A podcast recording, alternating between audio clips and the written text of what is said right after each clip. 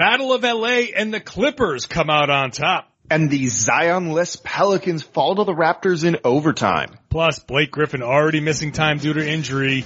We'll talk about it all. It's the Wednesday Locked On NBA podcast. Let's go! You are Locked On the NBA, part of the Locked On Podcast Network.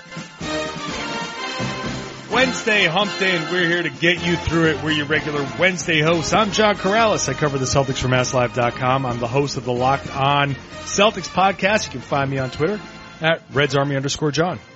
And I'm Jake Madison, host of the Locked On Pelicans podcast. You can find me on Twitter. It's at NOLA Jake. Jake. Oh, this is such a good day. Basketball is back. We, we made it. Look, we, we never left. I think there was a Wednesday no, edition every day in the off season. We didn't miss it's a week. T- it's tough sometimes, man. We don't have to fake it anymore. We've got basketball to talk about. These guys, our listeners never knew we faked it. Look at us. We're such we're, good we're pros. pros. We're pros. Uh, in the second segment, we'll talk about the Toronto Raptors beating your New Orleans, Pel- New Orleans Pelicans 130-122 in overtime.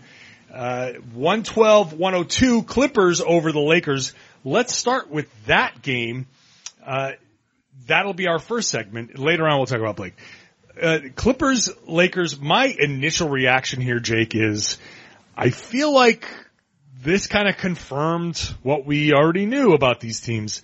That the Clippers' strength, obviously beyond their stars, is going to be their depth, and their bench is going to be very good. They added Kawhi. They they're eventually in nine games from now going to add Paul George to a ready-made team that has a bunch of good players.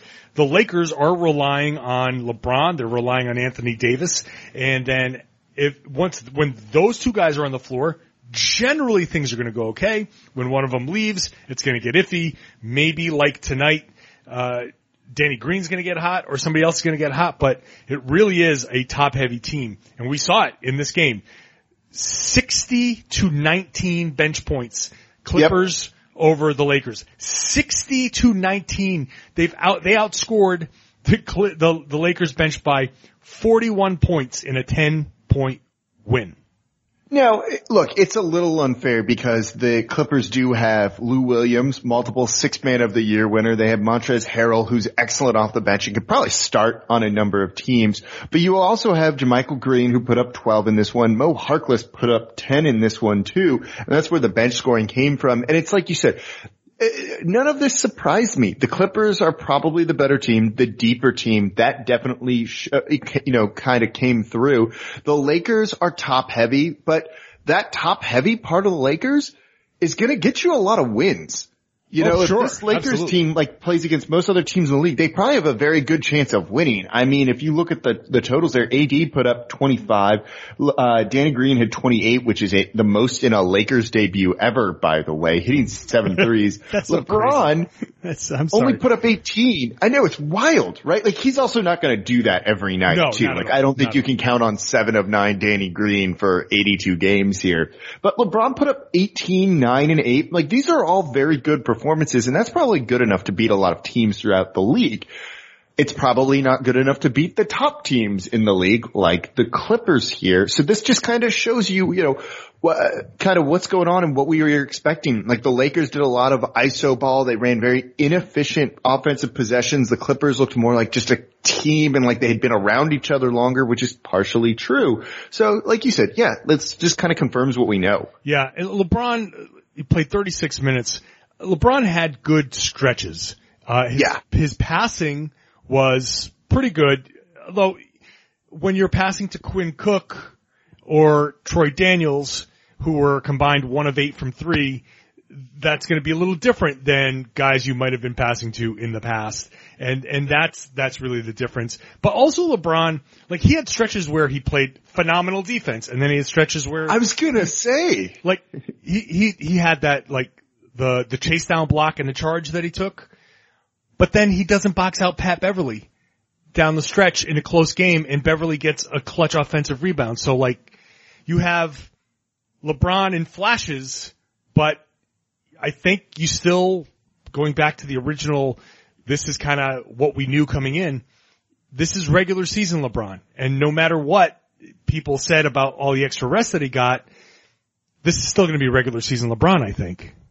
Yeah, and I don't know. So you mentioned something. It, it's just how it's going to be with LeBron. I think like uh, there's just no other way to do it. He's got to kind of save himself and then turn off play playoff mode or turn on playoff mode, I should say, uh, towards the end of the season. Uh, what really jumped out at me at the end of this game in the fourth quarter was the Lakers' inability to rebound, to just keep themselves yeah. in that game. When it was like there was one possession where I think the Clippers grabbed two or three offensive boards, and it was like long rebounds, guards getting them because the Lakers don't really have bigs you trust. Like, yeah, okay, cool, JaVale McGee, cool, you have, uh, you know, Dwight Howard in this, but I, none of those guys are going to come up with a clutch rebound to seal a game or to help you try and stay in the game. And that's when I, I kind of watch this and I go, oh, like there's, there's a problem here with this team. And it was the rebounding, particularly at the end that really did jump out at me with that. Absolutely. And this goes back to the other stuff that we were talking about where Anthony Davis should be playing center. Like that should be your center. He doesn't want to play center. Dude, don't get me started. Right. Like, yeah, I know you don't have to be told this, but again, it, uh, more confirmation of what we knew coming in. Anthony Davis should be a center. LeBron James should be the power forward and there shouldn't be as much JaVale and, and Dwight. And, and down the stretch, there wasn't. And it, it's, it's still going to be problematic. Now, it's the game one so yeah, it, it's we don't want to overreact too sure. much to things here. But like the the storylines coming in were so prevalent, and to have the first game really immediately play along almost exactly the the same storylines is is just I think a little bit telling. Like the first opportunity they they had to dispel some of the things that we had as a consensus come to, they, they didn't do it. Um, they did, they did it for stretches. Like Anthony Davis for a stretch was as dominant as you'll ever see Anthony Davis be. Uh, Danny Green in the third quarter was as hot as a player can get from three. But that's great, but there was no consistent like 48 minutes of just consistent pressure, and you're not going to get that from the Lakers. You're, you're going to get that from the Clippers, who, you know, while every team makes a run, you have Kawhi. You're going to add Paul George, but you had stretches where like Landry Shamet hit big shots. Patrick Beverley made big plays. Montrezl Harrell was your guy down the stretch in the fourth quarter. Like he was the guy who closed out the game. Montrezl Harrell in the paint and ones in the fourth quarter. Also moving the ball, by the way, he, he looked good in this good. one for, for the Clippers. And I kind of like their fluid starting lineup. So you might see him getting spot starts here and there. Sure. I, I want to go back to something you said though of stretches of the Lakers looking really good. You know where a stretch that Anthony Davis looked bad in? Which the one? entire fourth quarter yes. where he didn't score a point. Like yeah. we can't leave that out. Like no, that's, where he's gotta come up. Like you need to see that from him. Part of it is he's playing out of position. He should be a five. Like there's no doubt in anyone's mind about this and he just refuses to do it. And like in the fourth quarter, he looked like the AD who had checked out of New Orleans last year. And like that's your guy, and he's not going to score at all in the fourth quarter. Now, part of it is also he's a big who needs someone to get him the ball, and when you're able to kind of take away some of those entry passes and other things, it, it, it falls apart. But man, that kind of stood out watching the end of this one. Yeah, you know, it's kind of a good point there because when you're playing with lesser role players, part of the problem is the inability for them to get Anthony Davis the ball. Like LeBron, it has the ball. Everybody knows he wants to look for Anthony Davis, so they're not going to let that entry pass happen. Okay, fine work the ball around, but when you, when you work the ball around and it's getting to other players who aren't quite as good, who aren't really great NBA players, it's, it's harder for them to execute and get the ball into the hands of somebody like Davis who can get the ball and start to cook. That's going to be a problem. So what they need to do is just start running more pick and roll and that was weird that they didn't. Like, where was the uh, any sort of pick and roll between LeBron and Anthony Davis, yeah, or like, pick and pop between this? You didn't see that at all. Why couldn't Why couldn't they do that once? Like I don't recall seeing that once in the fourth quarter. Yeah. How do you defend the LeBron Anthony Davis pick and roll? You don't, you know, and, and I know Yeah, he- the Lakers yeah. don't have a ton of shooting, but they have, you know, you could throw like, you, you know, you, you run that, uh, a side pick and roll with, with, uh, a, uh, um, sorry, Danny Green nearby and even Avery Bradley. Like you, you could throw a couple of shooters out there. You, I don't know how you defend that. They didn't do it once.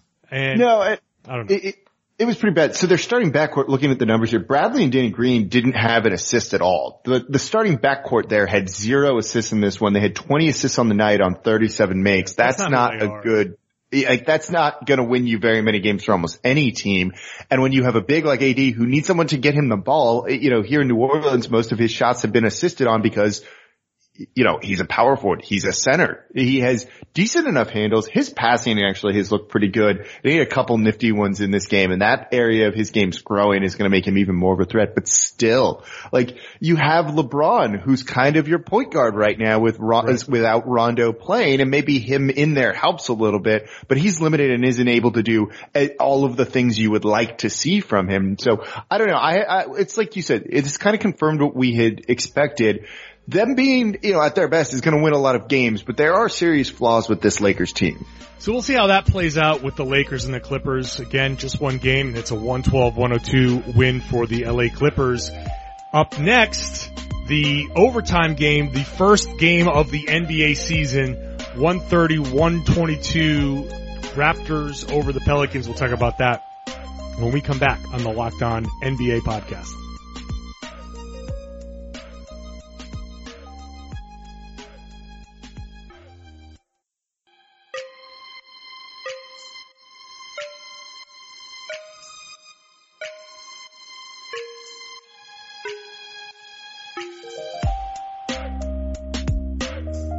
Indochino is the world's largest made-to-measure menswear brand. Start your style upgrade right now with $30 off your purchase of $399 or more at Indochino.com. Enter the code locked on at checkout. Okay, first game of the NBA season was a Raptors overtime win over the New Orleans Pelicans. The Pelicans are your beat. So why don't you kick us off? Yeah, so uh, no Zion kind of put a damper on this one, I think, a, a little bit, and you saw some weirdness from the Pelicans in this game. You saw some good things too. Brandon Ingram with 22 points, Lonzo Ball hitting threes and actually being aggressive. That was really nice to see, and frankly, just a, a young team that only has six players from last season's roster taking the defending champions on ring night to overtime, I think is a bit of a moral victory, and it was certainly a game the Pelicans could have won if they didn't just go with the weirdest rotations and lineups you've ever seen. What seen. was that down the I- so- stretch? It's, so this was weird. So it's opening night. People are fresh. A lot of guys don't play in the final preseason game, which was last week. Like you've had a couple of days rest. Pelicans played 12 guys and they all played double digit minutes. That's weird. Uh, Down the stretch, you saw Jahlil Okafor, who's had a nice career reinvention out there in the lineup alongside Frank Jackson with Lonzo Ball on the bench. That's a little bit odd. And Derrick Favors on the bench too. And then he started those guys in overtime. And the way I've described this on Locked On Pels is, particularly with Zion in, like they, this, this team has no idea what works and what doesn't. Five preseason games is not enough to kind of get enough data and film and, and analytics on all of this stuff to figure out what lineups and combinations work. So Gentry, I think, just decided to try them all tonight. And because you need a large enough sample size, they're just leaving these lineups out there way longer than you think they should. And so it just leads to general weirdness. Like it just seemed like they didn't care about winning this game and just decided to kind of stick with their, their experimentation formula. And that's probably the reason why they lost. Like New Orleans should have won this. They could have won this and they didn't really try to win it, which is an odd thing to kind of say. It, it, look, when I saw uh, Okafor, Jackson, Ingram, Hart with uh, Holiday out there, it was like four, three, four minutes left to go.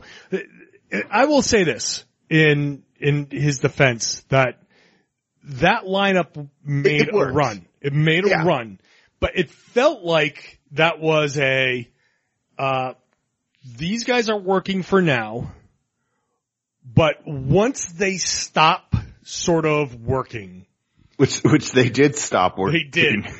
then like at the first sign of like they're at the end of their uh, effectiveness, you you go back to your um, you know Lonzo, you bring it back Redick, you know favors, like you bring those guys back, you kind of have them almost like a hockey line ready to go. And, And he, he did that in the first half. They like basically just did a five man sub and, and threw in some backups who did okay. And then didn't really do the same. Then they staggered more in the second half. It was, it was overall weird. I think the biggest takeaway from New Orleans here is JJ Redick's really good. Yeah. We saw that. Uh, Josh Hart kind of just burst out in this one, finished with 15 points on the night, 10 rebounds from him, and he was three of five from deep. That's pretty good. And I think the world finally got to see Nicolo Melli, who we've all been really excited about here in New Orleans, and he started off going three of three from deep. He's a 28 year old rookie. best rookie on the Pelicans right now. Yeah, that's that's fair.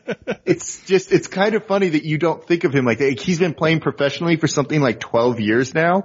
Um, being over in like in Italy and Turkey and I, Yeah. he moves like an NBA player. He just looks, He looks like an. NBA player. I know, good. right? Uh, Pelicans liked him enough to throw him the whole, uh, like biannual exception. So like two years guaranteed for significant money. But look, the, the Pelicans weren't the story in this one. The story is definitely the play of Pascal Siakam, who finished with 34 points on the night and 18 freaking rebounds and Mm-hmm. is just a monster. And also Fred VanVleet in contract years and with a new child, I guess, now that he's his dad, Every time he is has a a new kid, man. Like he, he's got to start planning for when the Toronto Raptors like get into the playoffs and what is it like, you know, uh, eight months, six months now, something like that. Yeah. Like start, you That's know, gonna be should have been thinking, yeah, now it's a little bit late, That's but gonna have should've to violate some it. laws of nature, but yay, you know, maybe they, maybe the conversion rate in Canada is different with pregnancies. I don't know. They, they talked about the exchange rate with dollars. You never know. You never know. But Van I don't know how it works. finished with 34 points on the night. He was five of seven He from deep. He was a monster. He was good. Like he, was a there's no other way to put it. Uh, Siakam looks like he's worth every Canadian penny of that max contract. Um, VanVleet looks like he maybe needs a max contract. And for a dude who's that short, his finishing around the rim is outstanding. I feel like that's kind of new. I feel like that Yeah. getting to the rim and finishing around the around the rim is a new thing. Someone on Twitter made the joke like, "Well, once you have two kids, you learn to operate with no space around you," which uh, that's not my joke, but that it's a funny one. That's a good one though. It's a good one. Uh, VanVleet, obviously this isn't going to be an every day. 67% from the field, 5 of 7 from 3 is not going to happen every day. But, uh, VanVleet was the story in this game. And he just, Yeah. and, and consistently, we talk about in the last segment, consistency. VanVleet was consistent and he came out, I was so pissed off when he stepped on a, a cameraman's foot. That's my most infuriating thing that can happen in an NBA game. Clear those guys off the damn baseline. Technology, technology exists to allow We have to technology to put shot clocks by the free throw line in the uh, in the Lakers game. Like, I mean, just get robotic cameras in there. That we, I, I, I was so pissed when I saw that. Luckily, he came back, and hopefully, he's okay for the. He doesn't miss any time. But he played 44 minutes, and it was just, uh, it was phenomenal. It was phenomenal to watch. Uh, I thought that, uh, I thought that Siakam, I had questions about Siakam about like, he, he looked good. I wonder, His- go ahead. his baseline spin move that he does, like Yeah, from the elbow, is man. He is just quick on that spin and catches people off guard when you know it's coming. Yeah, I, I, I think obviously that, that's like his thing. The post ups, I'm curious to see because that's more posting up than you're used to seeing, I think, in today's NBA. And he really, really went for it. Uh, I wonder how well that's going to work long term. Uh, it was also good on a, a positive side to see him with five assists. That's more than his average. He, I think he averages like last year he averaged three. That's going to be a big part of him earning that, that big contract. Obviously 34 points is, is huge. 18 rebounds is just ridiculous. Uh, but the, the five assists I think is going to be a big deal, but he did have the five turnovers. Uh, I, I definitely think that Pascal is showing why he got that big contract. I think he's, he's showing that he's capable of being a lead guy, but I'm, I'm really curious to see exactly how that develops over the course of the season. Uh, So I, I thought that was good.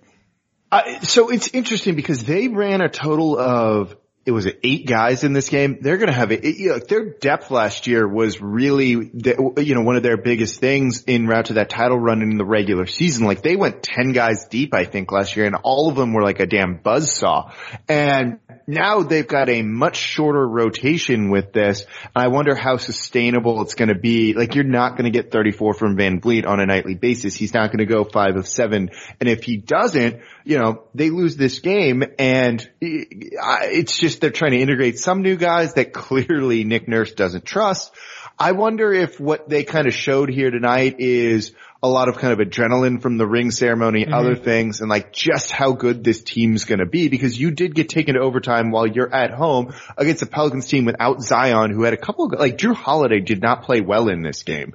And if that's the case, if he plays even remotely like Jrue Holiday, he did on the defensive side of the ball at least, you know, I wonder if this is different, but like there's definitely some concerns for Toronto despite how some of these guys looked. I'd say I think obviously you can say, well, if VanVleet didn't have his performance, if Siakam didn't have his performance, they, they would have lost. But even with those performances, and mind you, Siakam fouled out of this game, by the way.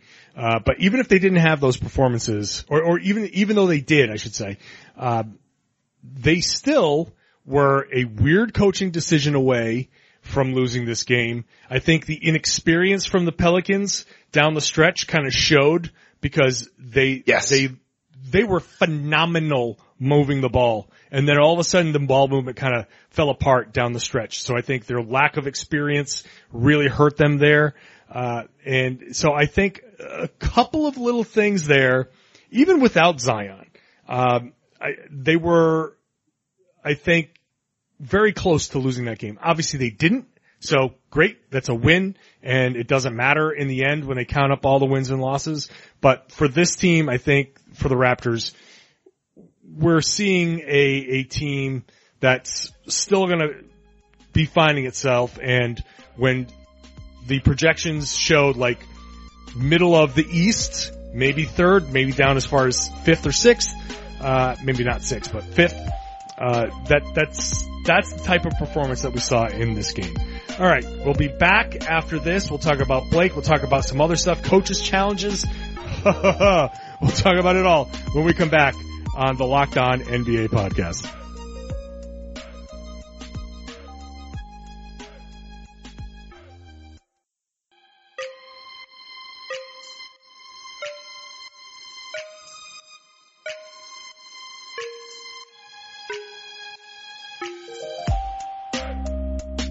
let's just roll back through the Pelicans game because that gave us our first coaches challenge in NBA history when Nick Nurse Sorry, I'm just laughing already because I know where this segment's going to go. But continue. Sorry. Challenged uh, a call. Uh, it was an offensive foul call, and this is your thing. Like it, you personally requested that we talk about the coaches challenge. We have to. Yeah. So like, I, we have to. Please. We, this is all you know, yours. it's, it's the opening night of the regular season and I am over the coaches challenge already because it, one, it just slows the game down like horribly. Yeah. And then two, they're not even using it properly, man. Like Nick Nurse used his one challenge in the first quarter. Alvin Gentry used his in the first half. And then in the fourth quarter of a close game that went to overtime,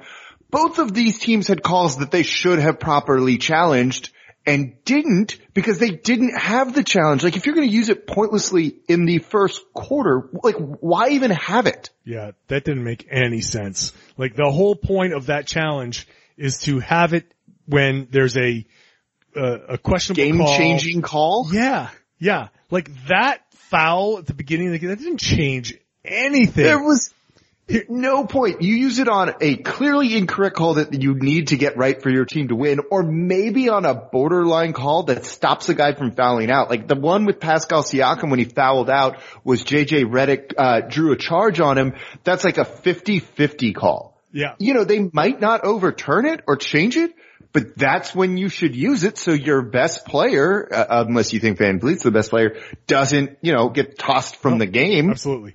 Absolutely. You're out. You're 100% right. Like that's, that's the the place to use something like that, not in the first quarter. Uh, I'm going to be very curious to see what the end result is at the end of this year for how many calls are are overturned because I'm going to bet that it's a very very low percentage. They're not going to overturn calls. Like even that call there, like, I, I don't know. It, it was borderline. It has to be like a complete, utter flop blown call type of thing where they get the, the that gets overturned. Anything that's Look. close, I don't think they're going to overturn it. I live in a city that wants all calls to be able to be reviewed right now, and you see it in the NFL where uh, all of the pa- none of the pass interference calls get changed, and it was the same thing. I think it was in the second quarter when Gentry used his challenge on. Um, I think I, I think it was VanVleet or Lowry got touched, and they called the three shots on a three point shot for him and it clearly he wasn't touched and I think he tried to draw contact by sticking his leg out. I forgot how annoying it is to watch Kyle Lowry play when he's playing your team, by the way. Uh, and like Oh they went God. to go review it and then they spent all this time reviewing it and didn't change the call and it was clearly the wrong call and it just stood and it's like, okay, what's the point? Like w- we weren't even done with the first game of the regular season and I am so over this already. Uh, I'm with you. I, I want to say the the call that I'm changing the subject a little bit. The Jahlil Okafor call that they were in, reviewing for a potential flagrant at the end of the game. Oh God. Yeah. Okay. Uh, yeah. That was so dumb too. I am sick of, I'm sick of the call. Like, okay, I am all one million percent in on you gotta give the guy a place to land. You can't stick your foot under the guy. Like that's obvious to me. But for a player like Lowry to jump and shoot his legs forward and land two feet forward when his, it's not like he's jumping forward. He's jumping straight up, but then kicking his feet forward. And that doesn't count to me. Like that doesn't, you don't get that space two feet in front of you to land. Like that, no, that's bull. Okafor didn't get past the three point arc No, his feet were inside it. inside the three point arc. Kyle Lowry took a three point shot. That is, you now have given the guy enough space to land. If he chooses to land somewhere else, that's him. That's on him. I'm sorry. I can't handle that at all. That, that's, that is a That one was bad. problem for me. And yeah, and then they reviewed it and didn't change it too. Like, ah. yeah, that that's something, and I'm not even saying that for like the the changing the course of this game. Like that is something I think the NBA really, really needs to look at, and the officials really need to look at. That little kick forward is just a natural thing that these guys work on to draw fouls. You can't be rewarded. A guy goes straight up and down and gives the guy space to land. You can't penalize the guy because the other guy kicks his feet forward. That's I hate They- that. They they called a lot of offensive fouls in the Pels game, and I, I I only had like half an eye on the Lakers game in the first half, so I don't know how it was called there. But it looks like the refs in general are going to call more offensive fouls, except when it's something like that, and very clearly should have been on Lowry. All right, let's uh, change the subject here because we promised that we were going to talk about Blake Griffin. This is a big deal for the Pistons. Blake Griffin out until early November at the earliest because he has soreness in his knee and in his hamstring. Okay, it's called left hamstring and posterior, posterior knee soreness. So Griffin is out for at least a couple of weeks.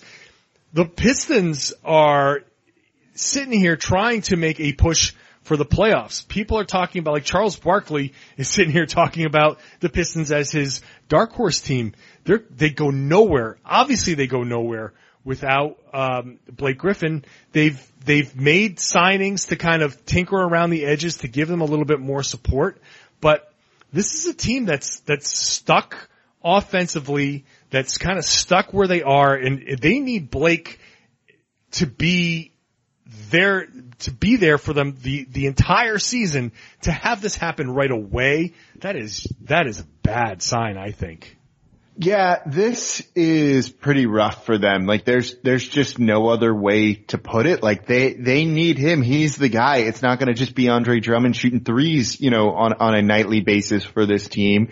And then Reggie Jackson taking the scoring load. Like it's Blake Griffin or bust from them. Like what is, what's the rest of this roster going to do for you? Like how far is Langston Galloway really going to carry you here when he's got a bumped up role now? And I don't know. You just don't feel too good about their playoff chances, though. I guess you know the bottom of the East means maybe they can be in it, but like I, I don't know. It, Blake's had an interesting kind of run, just that out, out, of nowhere trade to a place he didn't want to be, and then doing his best to kind of embrace it all. And seems like he was starting to enjoy being there. And then this happens. It just is disappointing to see. It's very disappointing, and it's. Um, maybe it's going to be okay in the long haul. It's it's not something you want to overreact to. But at the same time, with his history and to have that, like this is the beginning of the season. This is when he should be his healthiest. And for it to be like this lingering soreness, uh, I, I just, I don't like where this is going for them. And again, this is a team that a lot of people thought would be at the end of at least the sixth seed, seventh seed, somewhere in there. The Pistons, uh, I, I don't know. I just don't know that they're going to make it, which is, is good news, I guess, for teams at the bottom of the East that are, are making playoff pushes. Hell, maybe Chicago surprises somebody now, and that could be good news for them if, if they're looking to show some progress. But, uh, tough news for Blake Griffin and tough news for the Pistons. We'll see how that progresses. We hope that you have enjoyed this show. This is uh beginning of the NBA season, so Locked On NBA is back. We never left, but now we're getting to talk about real basketball every day. So subscribe wherever podcasts exist. Give us that good five star rating and a good written review. It really helps us out. I am one of your Wednesday hosts. I am John Karalis, host of the Locked On Celtics podcast. You can find me on Twitter at Reds Army underscore John. I'm Jake Madison, host of the Locked On Pelicans podcast on Twitter at NOLA Jake. David Locke's got you next on the Thursday podcast. Thanks for listening. This has been Locked On NBA on the Locked On Podcast Network.